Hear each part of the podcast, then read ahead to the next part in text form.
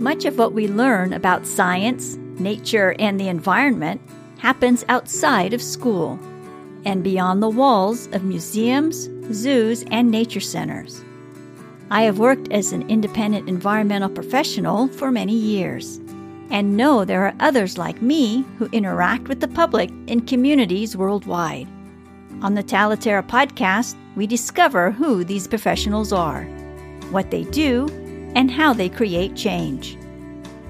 Why do I focus on independent professionals? I focus on them because they move freely through communities.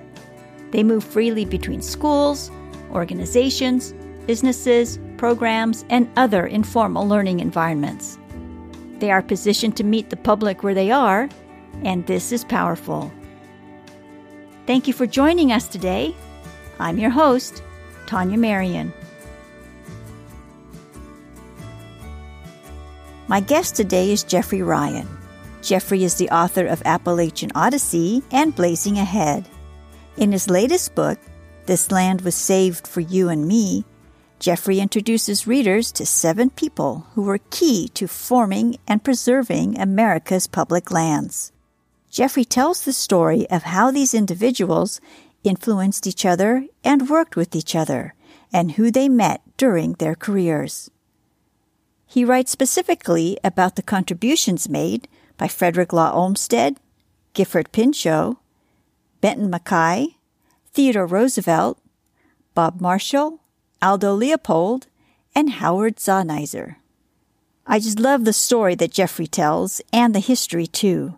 It's the kind of story that my brain likes because it helps fill in the timeline I have floating around in my head. I enjoyed discovering who knew whom and who crossed paths with each other before and after they became well known.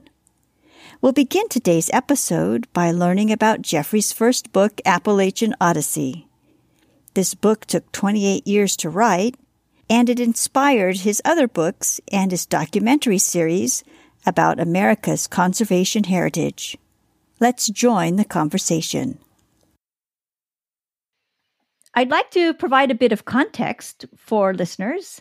And your first book was published in 2016, and it was about your experiences on the Appalachian Trail. I read that it took you several years to write. What was the motivation behind your first book? Oh, gosh. Um, I had done um, a lot of long distance hiking. The first trip I took was Mexico to Canada in one shot. Mm. And um, I got back from that in 1983. Um, and started dabbling around with uh, the Appalachian Trail with a friend of mine. And we didn't realize we were doing the whole thing until a few years into it, doing little pieces of it. And then one night in the tent, he turned to me and said, uh, We might as well just keep doing the whole Appalachian Trail. And I burst out laughing and told him, um, You have to be crazy. This will take us 30 years. and uh, he said, So what? And I had a revelation when he said that. I said, "My gosh, he's right. So what?" And um, we just kept plugging away. And 28 years later, um, we finished the trail in Georgia, 20, 2,189 miles. Wow. And um, by that point, toward the end of it, I had decided to write a book about it. There were so many great stories around that three decade adventure that it really needed to be told. So that's what really started the whole thing. Mm-hmm. And um, it became Appalachian Odyssey, uh, and uh, that sort of got me off and running in the in the authorship part of the story. Wow. Your current book is called "The This Land Was Saved for You and Me." And because of your extensive hiking experiences, you, without, without a doubt, write from a perspective that few others have. I love the history. As I said earlier, I, I love the research. Research is just so exciting to me. When did you start to write this book, this particular book? Well, this book was an outshoot. I, so the second book I wrote was called Blazing Ahead, which is about the history of how the Appalachian Trail got built. And the reason I wrote that was um, having done the whole trail, I realized that uh, these places that we love al- always have somebody or some organization behind making them possible. And so I developed a real appreciation for the two principal characters that developed and, and built the trail. And that sort of became a theme with me um, as I sort of moved around and looked for other subjects to write about. Benton MacKaye was the guy who came up with the idea for the Appalachian Trail, or if you live in the South, the Appalachian Trail.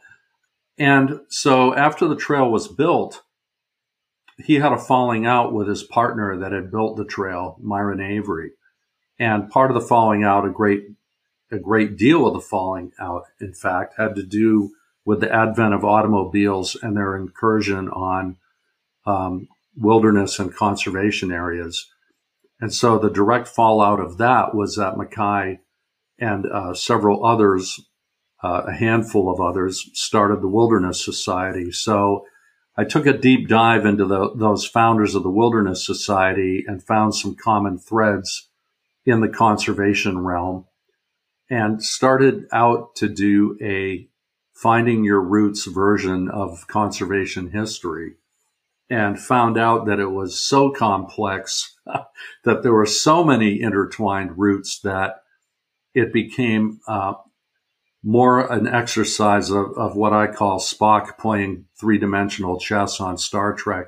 It was uh, way beyond what I could uh, easily do, but I did find enough threads to find some compelling intertwinings and handoffs through that hundred years of conservation history. And that's where this land was saved for you and me came from was those handoffs and insights that I had into that hundred year span, which I found fascinating and hope the reader does too.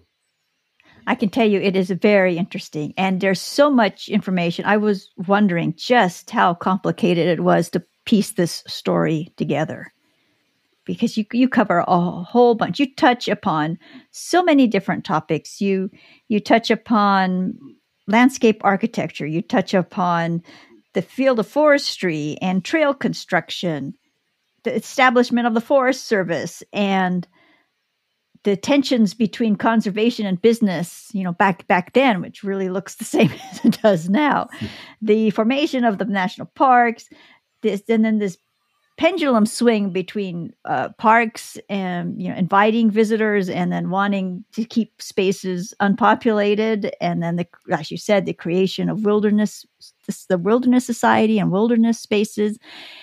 It is such a so many layers to this story. It's just an amazing job that that you were able to piece all this together. And uh, yeah it's really amazing. The what is really striking to me is that a lot of the conversations that we have today like i mentioned about business and conservation about attendance at parks um, cars in national parks visitors and all the types of conversations we have today were happening back then and it was really interesting to see where how those conversations started, to see how the Forestry Service started, and the things that they were thinking about back then. What struck you about the politics of the time, the conservation movement at the time, and um, the you know the business world, the economics during that that period? You probably had lots to choose from, lots of different ways you could take this. How did you decide on which angles to take. Actually, interestingly enough, the characters took me there. Um, I, I had been aware of Olmsted, um, starting with him as the developer, the creator, the brains behind Central Park.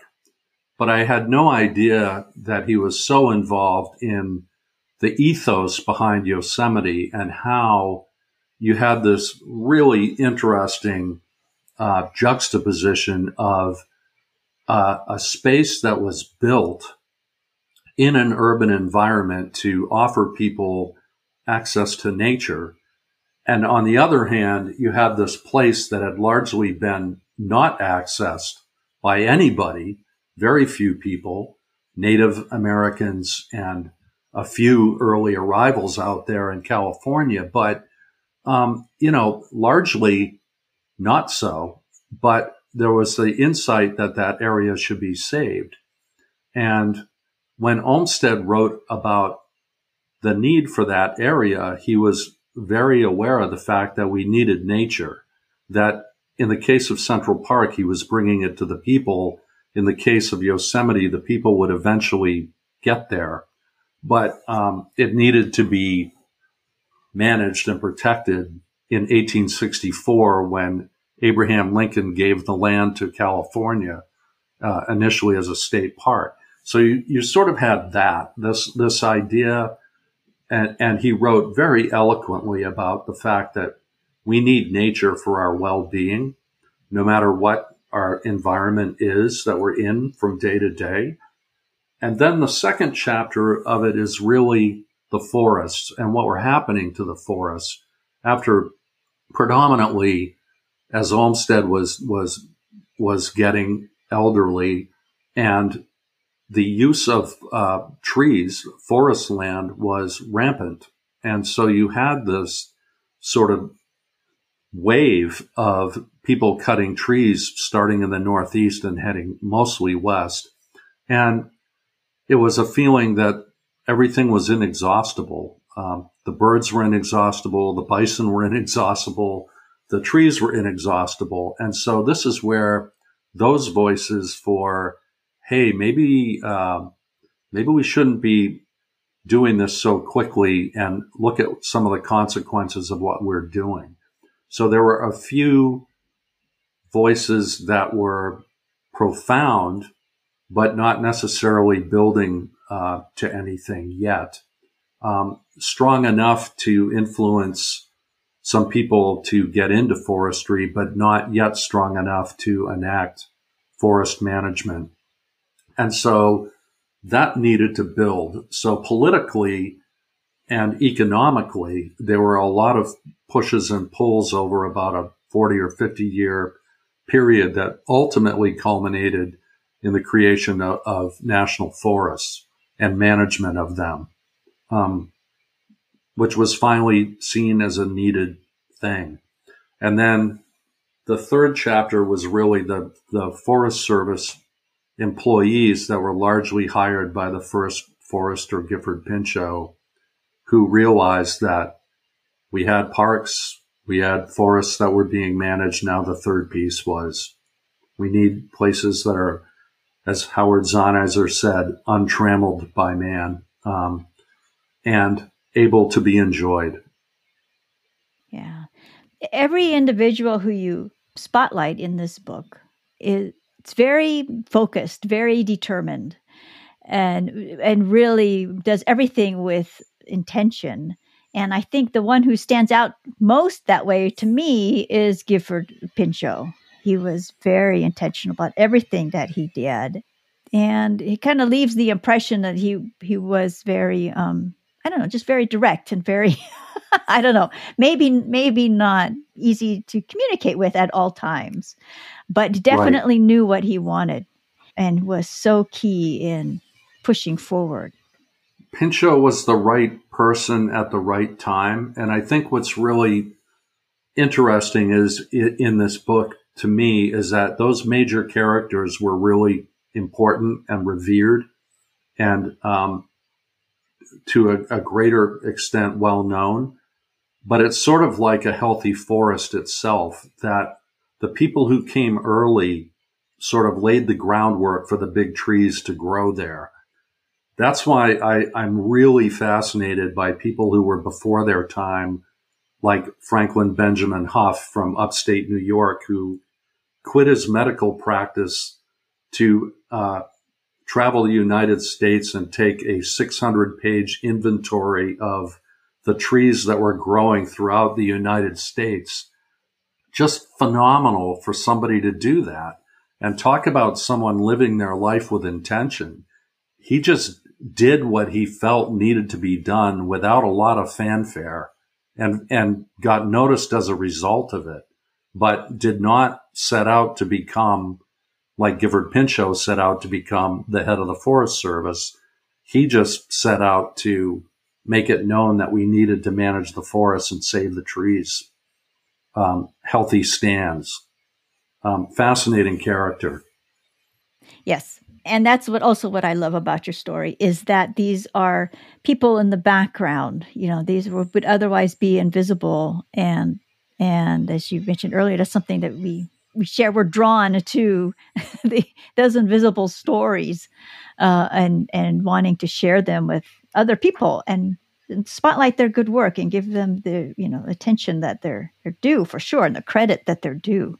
It's just really amazing the stories that you tell another thing that comes across or that I thought of when I was reading the, your book was that for every one of these seven people who you spotlight, how many more did you have to leave out?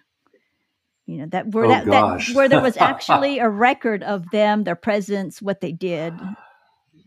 Many, I, I probably at least fifteen to twenty more, um, and they they were like meteors that shot across the sky. They were not embers that glowed. They were people who showed up and made very persuasive arguments at certain points or, um, uh, you know, profound statements about the need for conservation, forestry, parks, uh, whatever.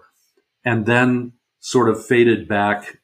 I wouldn't say into the background necessarily, but when they made their comments, they were they were uh, well noted and well covered. Um, it was a period in which there were an, an, enormous number of newspapers, and they were the primary vehicle for getting the word out.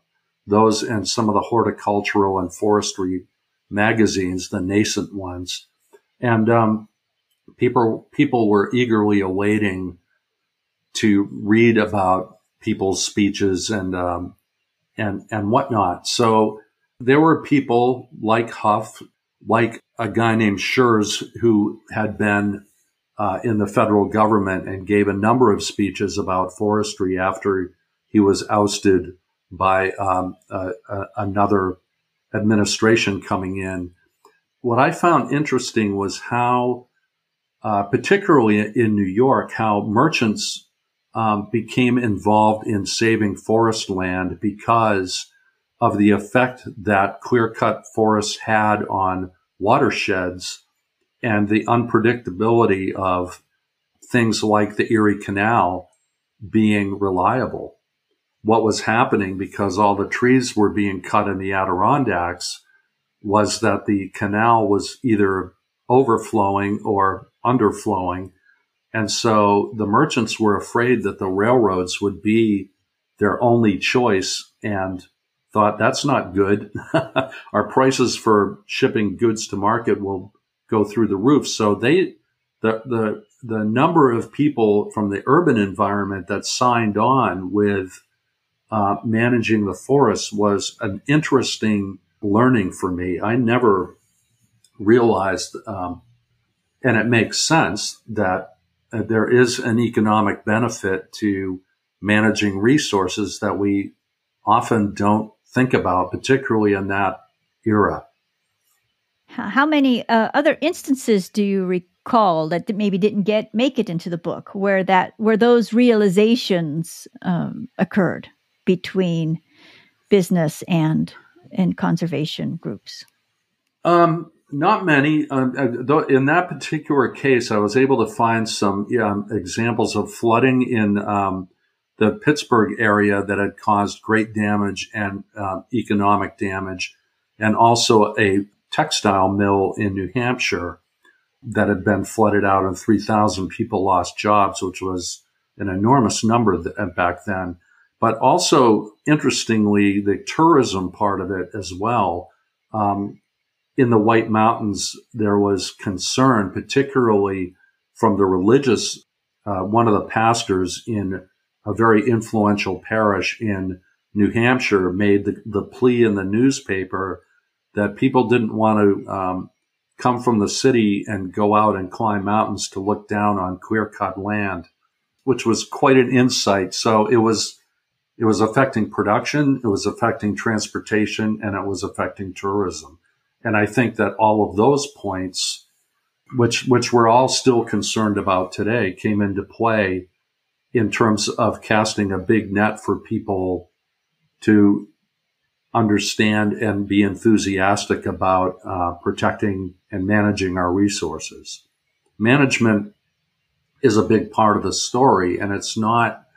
I think uh, it's also important to identify the fact that what people like Pinchot were angling for and Roosevelt was not um, was not to trample on um, the rights to harvest trees. They needed trees for our economy. It was about managing the forest, and that was um, that was something that took a while to take root with the forestry, with the with the lumber barons in particular. But they came to realize that it was good business sense to manage the resource to make sure it was still there.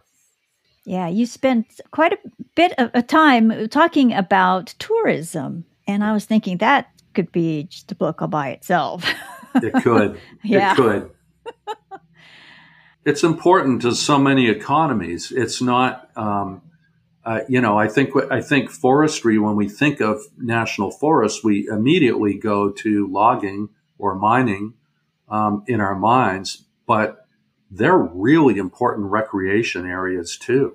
Um, the management of those areas for activities like boating and fishing and hiking and mountain biking and you know on and on it goes is really an important uh, asset for us to enjoy, all of us, and um, that that's that's a big driver too. Yeah.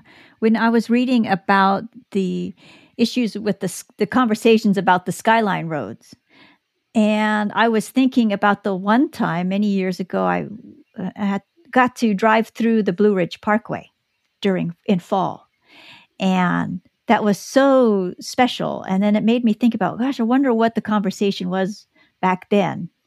And it was like hills of fruity pebbles. The colors were amazing and but I just I just loved the so appreciate the opportunity to be able to see that. It was a thrill. I've always wanted to see fall colors because we don't have that to that here in California to that extent. right. Yeah, it's such a treat. Such a treat. And a, a new appreciation that the road is there. That you know, we got to be able to do that.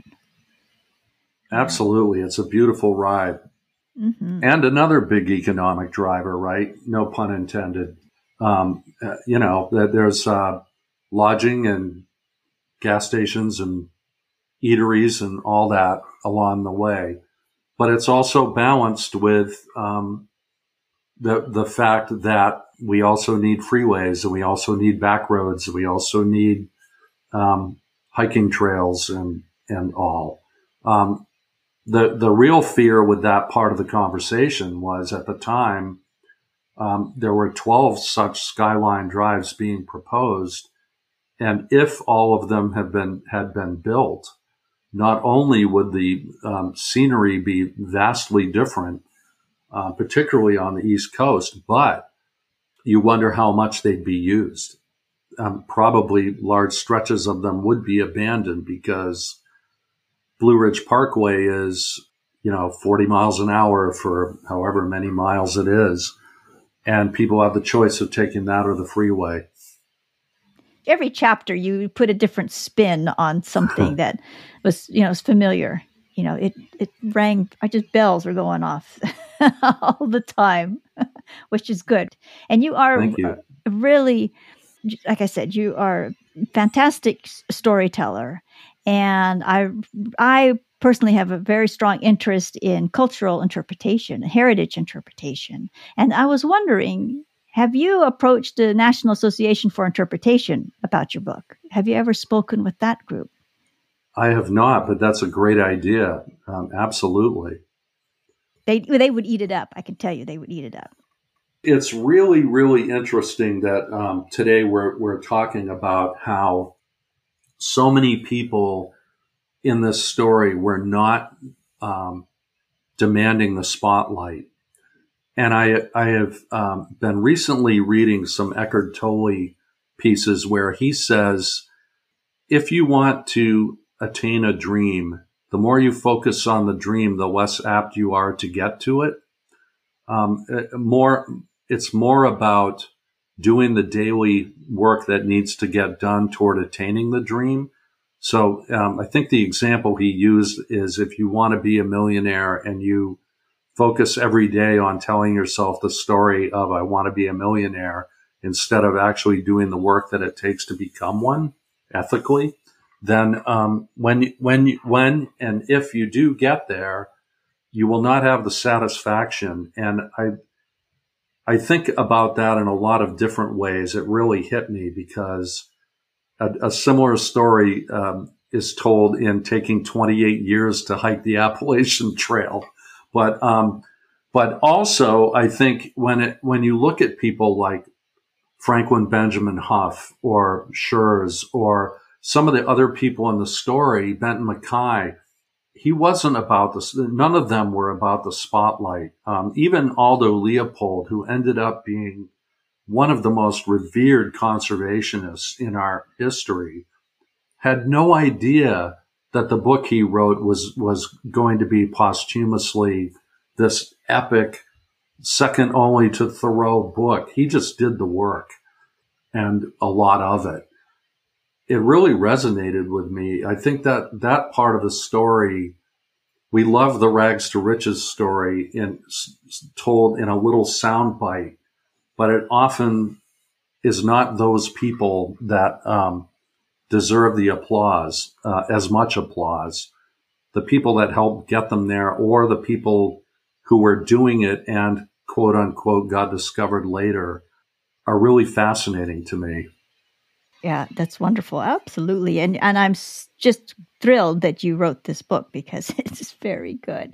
and, and, so I Thank encourage you. you. to reach out to to NAI because I really yeah. think they would love this this book.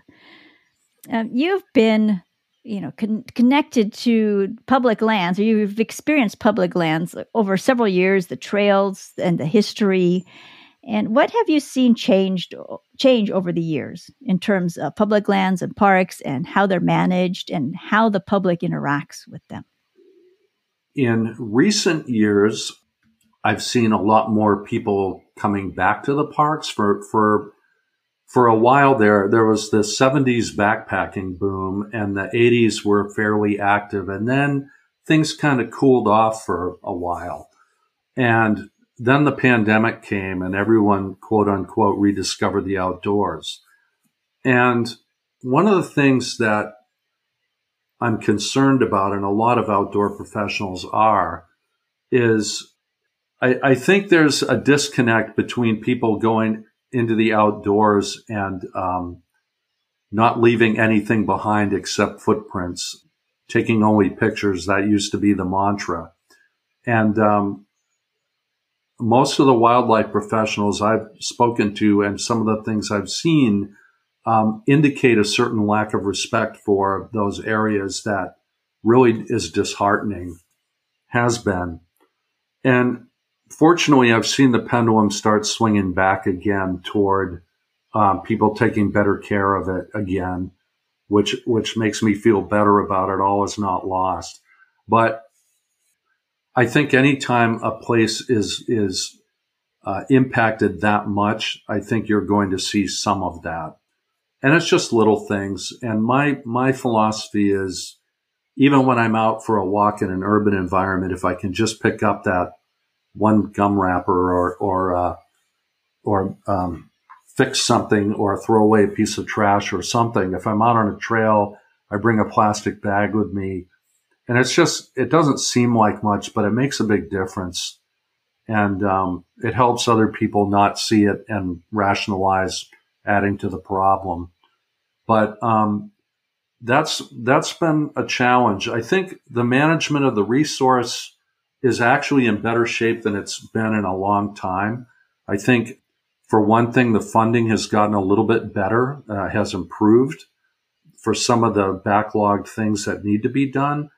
And I think there's some really innovative things going on, uh, particularly in forest management that had not been going on until the last couple of years, uh, namely uh, the conservationists and preservationists getting together to manage lands concurrently, working together to see that some portions of lands are protected and others are sustainably forested um, forever.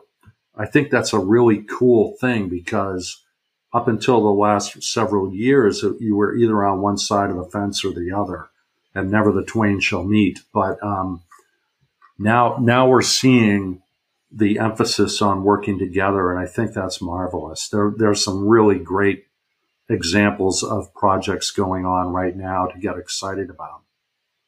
In your research, have you noticed any records to indicate the impacts of climate change? like uh, the ranges of plants or animals, the you know the home ranges, um, the way uh, natural resources were available, or and all that. Have you seen any changes in in the research that you've done? Oh yes, um, actually, this is really fascinating to me. So I, I went to an Olmsted conference. Um, it was his 200th birthday this last year, and I went to a conference in Boston, and um, they had several speakers there talking about the Olmsted legacy um, and trying to preserve his his original designs in a number of landscapes.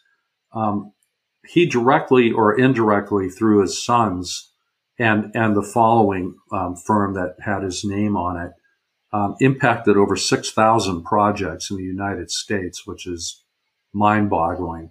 And they ranged from hospitals to college campuses to national monuments to um, city parks and national parks. But what was really fascinating was there's a lot of his uh, plans were so detailed that they said this kind of tree here, these kinds of bushes here, um, you know, he was a landscape architect, so, of course he'd be that detailed. But the problem is, in many of the environments now, those trees are either dying or um, need to be replaced with another because climate change is affecting those landscapes.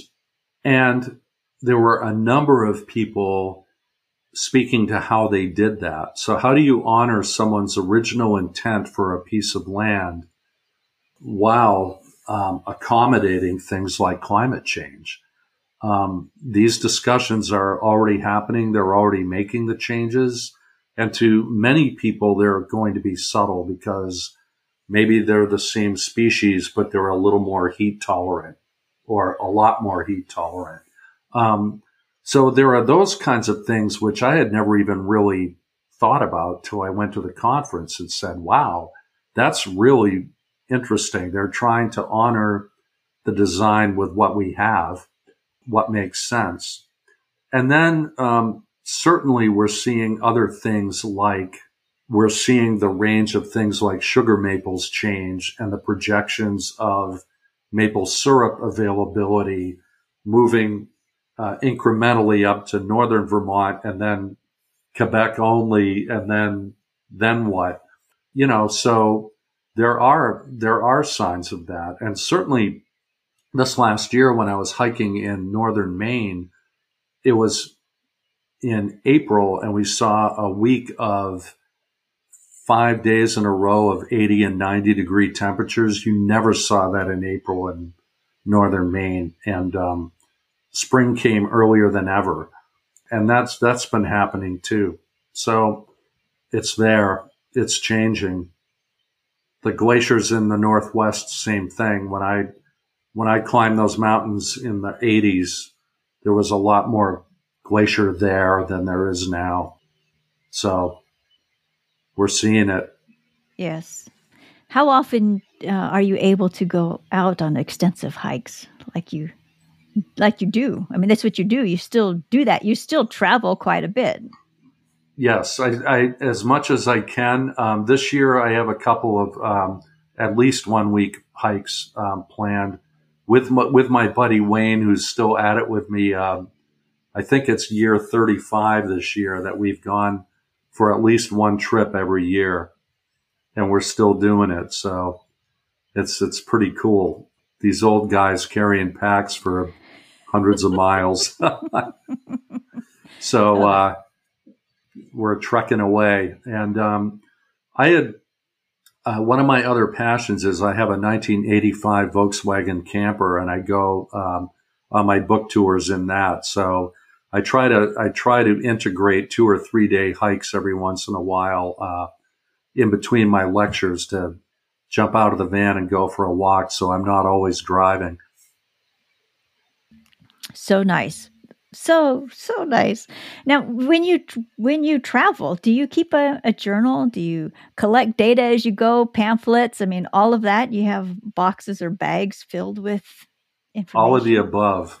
I have a my uh my current writing studio is is filled with books and pamphlets from old trips and guidebooks. I'm a guidebook junkie. I have uh guidebooks to i think almost every hiking trail in the us and maps. So when I get bored, I take them out and start dreaming about uh, where do I want to hike next. But um, my my ultimate goal is I'm moving uh, to a piece of property in Western Maine and building an exact replica of Henry David Thoreau's cabin, uh, which I will use as my office.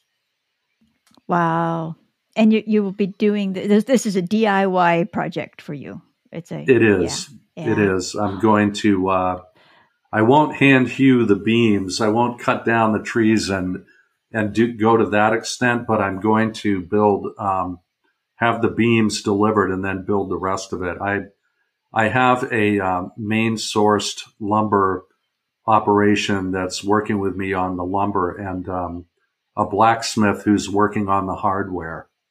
So uh, even even the hardware for the door hinges and handle will be blacksmithed like in in Thoreau's day. I want it to be as authentic as possible. Oh, amazing, amazing! So, will you? I assume you will be documenting this for a book oh, or yes. through your for your videos. You know, yes, doing videos. Mm, All of the wonderful. above. All of the above. Oh, that's fantastic. So let's talk, let's talk about your your videos. You have I'm going to call it a, a, series, a documentary series, uh, where you highlight uh, people, uh, specific individuals. They're, they're, you call the series "Voices of the Wilderness." You have on your website uh, completed episodes, and you also have some that are coming up. How many? How many voices do you think you'll capture? Oh gosh, um, I I uh, it it depends. I I, I have about fifteen um, chosen right now, and I'm actually working on film three, close, closing in. Um, that one will be about Ernest Oberholtzer, who lived in um, northern Minnesota and was uh, instrumental in saving 75 million acres of wilderness.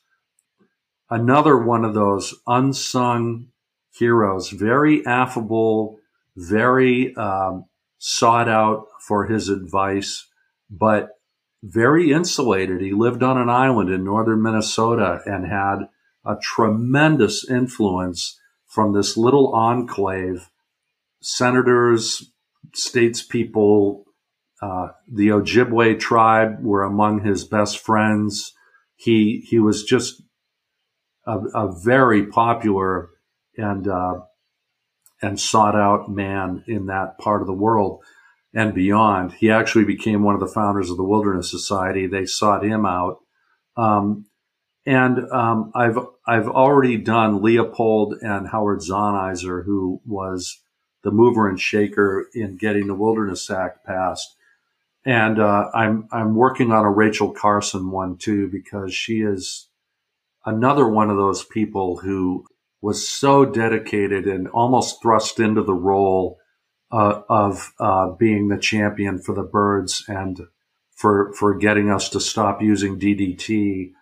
And it's interesting. She initially did not want to take that project on, but realized nobody else was going to do it and became a hero because of it. And um, there's so many like that in, in conservation realm. There are many of us many many people working in um, conservation who are are doing similar things, and um, it's fun. It's fun to connect and and uh, energize from each other.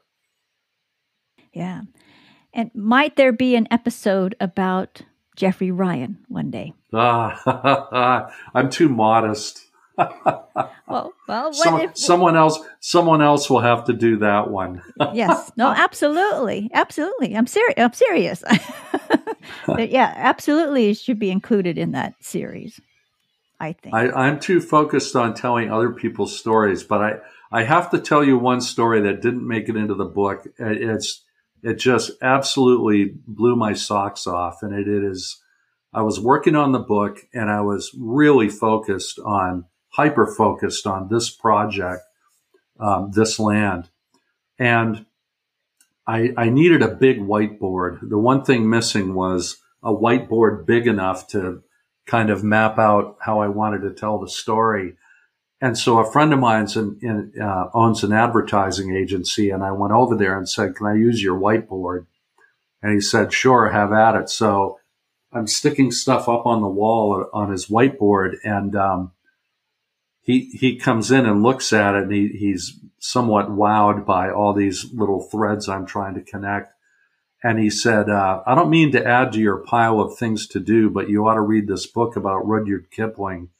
who was living in Vermont um, when he was writing the Just So stories. So I uh, I said, David, I just I don't have time to read that. It's so off task. I just can't do it. And he and he kept trying to get me to read it. And he finally said, "It's a quick read. You'll be done in two days." And I said, "All right."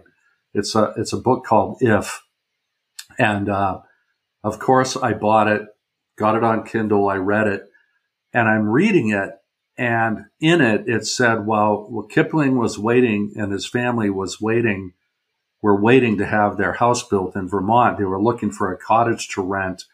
And one opened up and it had just been rented by a playwright named Steele MacKaye and his family.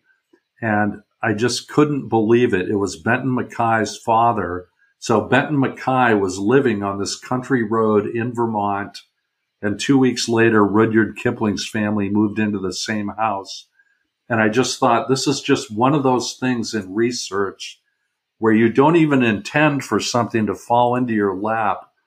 And lo and behold, there it is. Oh, you see, and that that's what makes it fun. Yeah. Fun. All those surprises, they're such gems. And I'm not even going to share how many gems there are in your book because people need to need to stumble upon them on their own when they read your book. Yeah, it's it's really Hopefully. yeah, thank you. Really wonderful part of the story. I so appreciate you being here today and talking about your book. Your book, especially, um, I, I think now really provides. Not only is it exciting to hear how all these different people knew each other, what they worked on, and what we have today because of their time and effort. And it it really, uh, at least for me, provides provided a moment of reflection to really think about where we came from, what we're what we have now, and where we need to go. And it's it's humbling because we take things for granted, like the Forest Service, but you know that didn't exist. There was a time when it didn't exist um, right. There wasn't anybody to manage the national parks, and you take us back there to those to those key moments. And we also thank you. We also can stand to benefit from revisiting that the the fact that they went through many of the same issues that we're we're um, debating and trying to solve now. And the way they went about it was um, really interesting. One quick example would be Pinchot when um, Teddy Roosevelt sent him out to sit with the uh, loggers who were vilifying him and um, asked him to go talk to them. And he did. And they came to um, a really good place. And if they had stayed in their corners and continued to hurl insults at each other, they would not have gotten to that place. And I, I thought, um, you know, some things never change. Um, we, we can learn a lot from that. Um, there's more in common that we have more in common than not. And um, I think it's really easy to lo- lose track of that and uh, sort of hop on board with that kind of thinking. And uh, we need we need more people willing to sit down and, and look at the, the problems holistically and see what we can accomplish. What's next for you? Oh gosh, um, I don't know. I have a few irons in the fire. I'm, I'm certainly committed to um, continuing to work on my films. Um, that that series has been really fun, and I want to make sure that I keep giving that some energy. I'm I'm dabbling around with a couple of other book concepts right now, so I'm not going to commit to any out loud. Um, when I'm ready, I I announce my intention to then make myself have to do it to follow through. So that's kind of my style. So when it, when I feel like I have enough fodder there, I will uh, I'll I'll share that. But for now, I think uh, I, I, I continue to love to um, obviously speak on the topic and uh, continue to research ideas for for the next one. I the story is the thing. Um, figuring out what I want to talk about and then be the best way to tell it. And once I once I get that fuse lit, there's no turning back. yes. Well, thank you so much for your work. I'm definitely going to read the, your other books because uh, this was absolutely wonderful. My first, my introduction you. to your work, and thank you for being here today. And thank you for everything that you teach us through your work. Thank you for having me. It was wonderful. To learn more about Jeffrey, his books, his documentary series, and where he's speaking next, visit the links in the show notes. And if you know anyone who enjoys visiting our public lands, please share this episode with them. Thank you for joining us today. See you next time.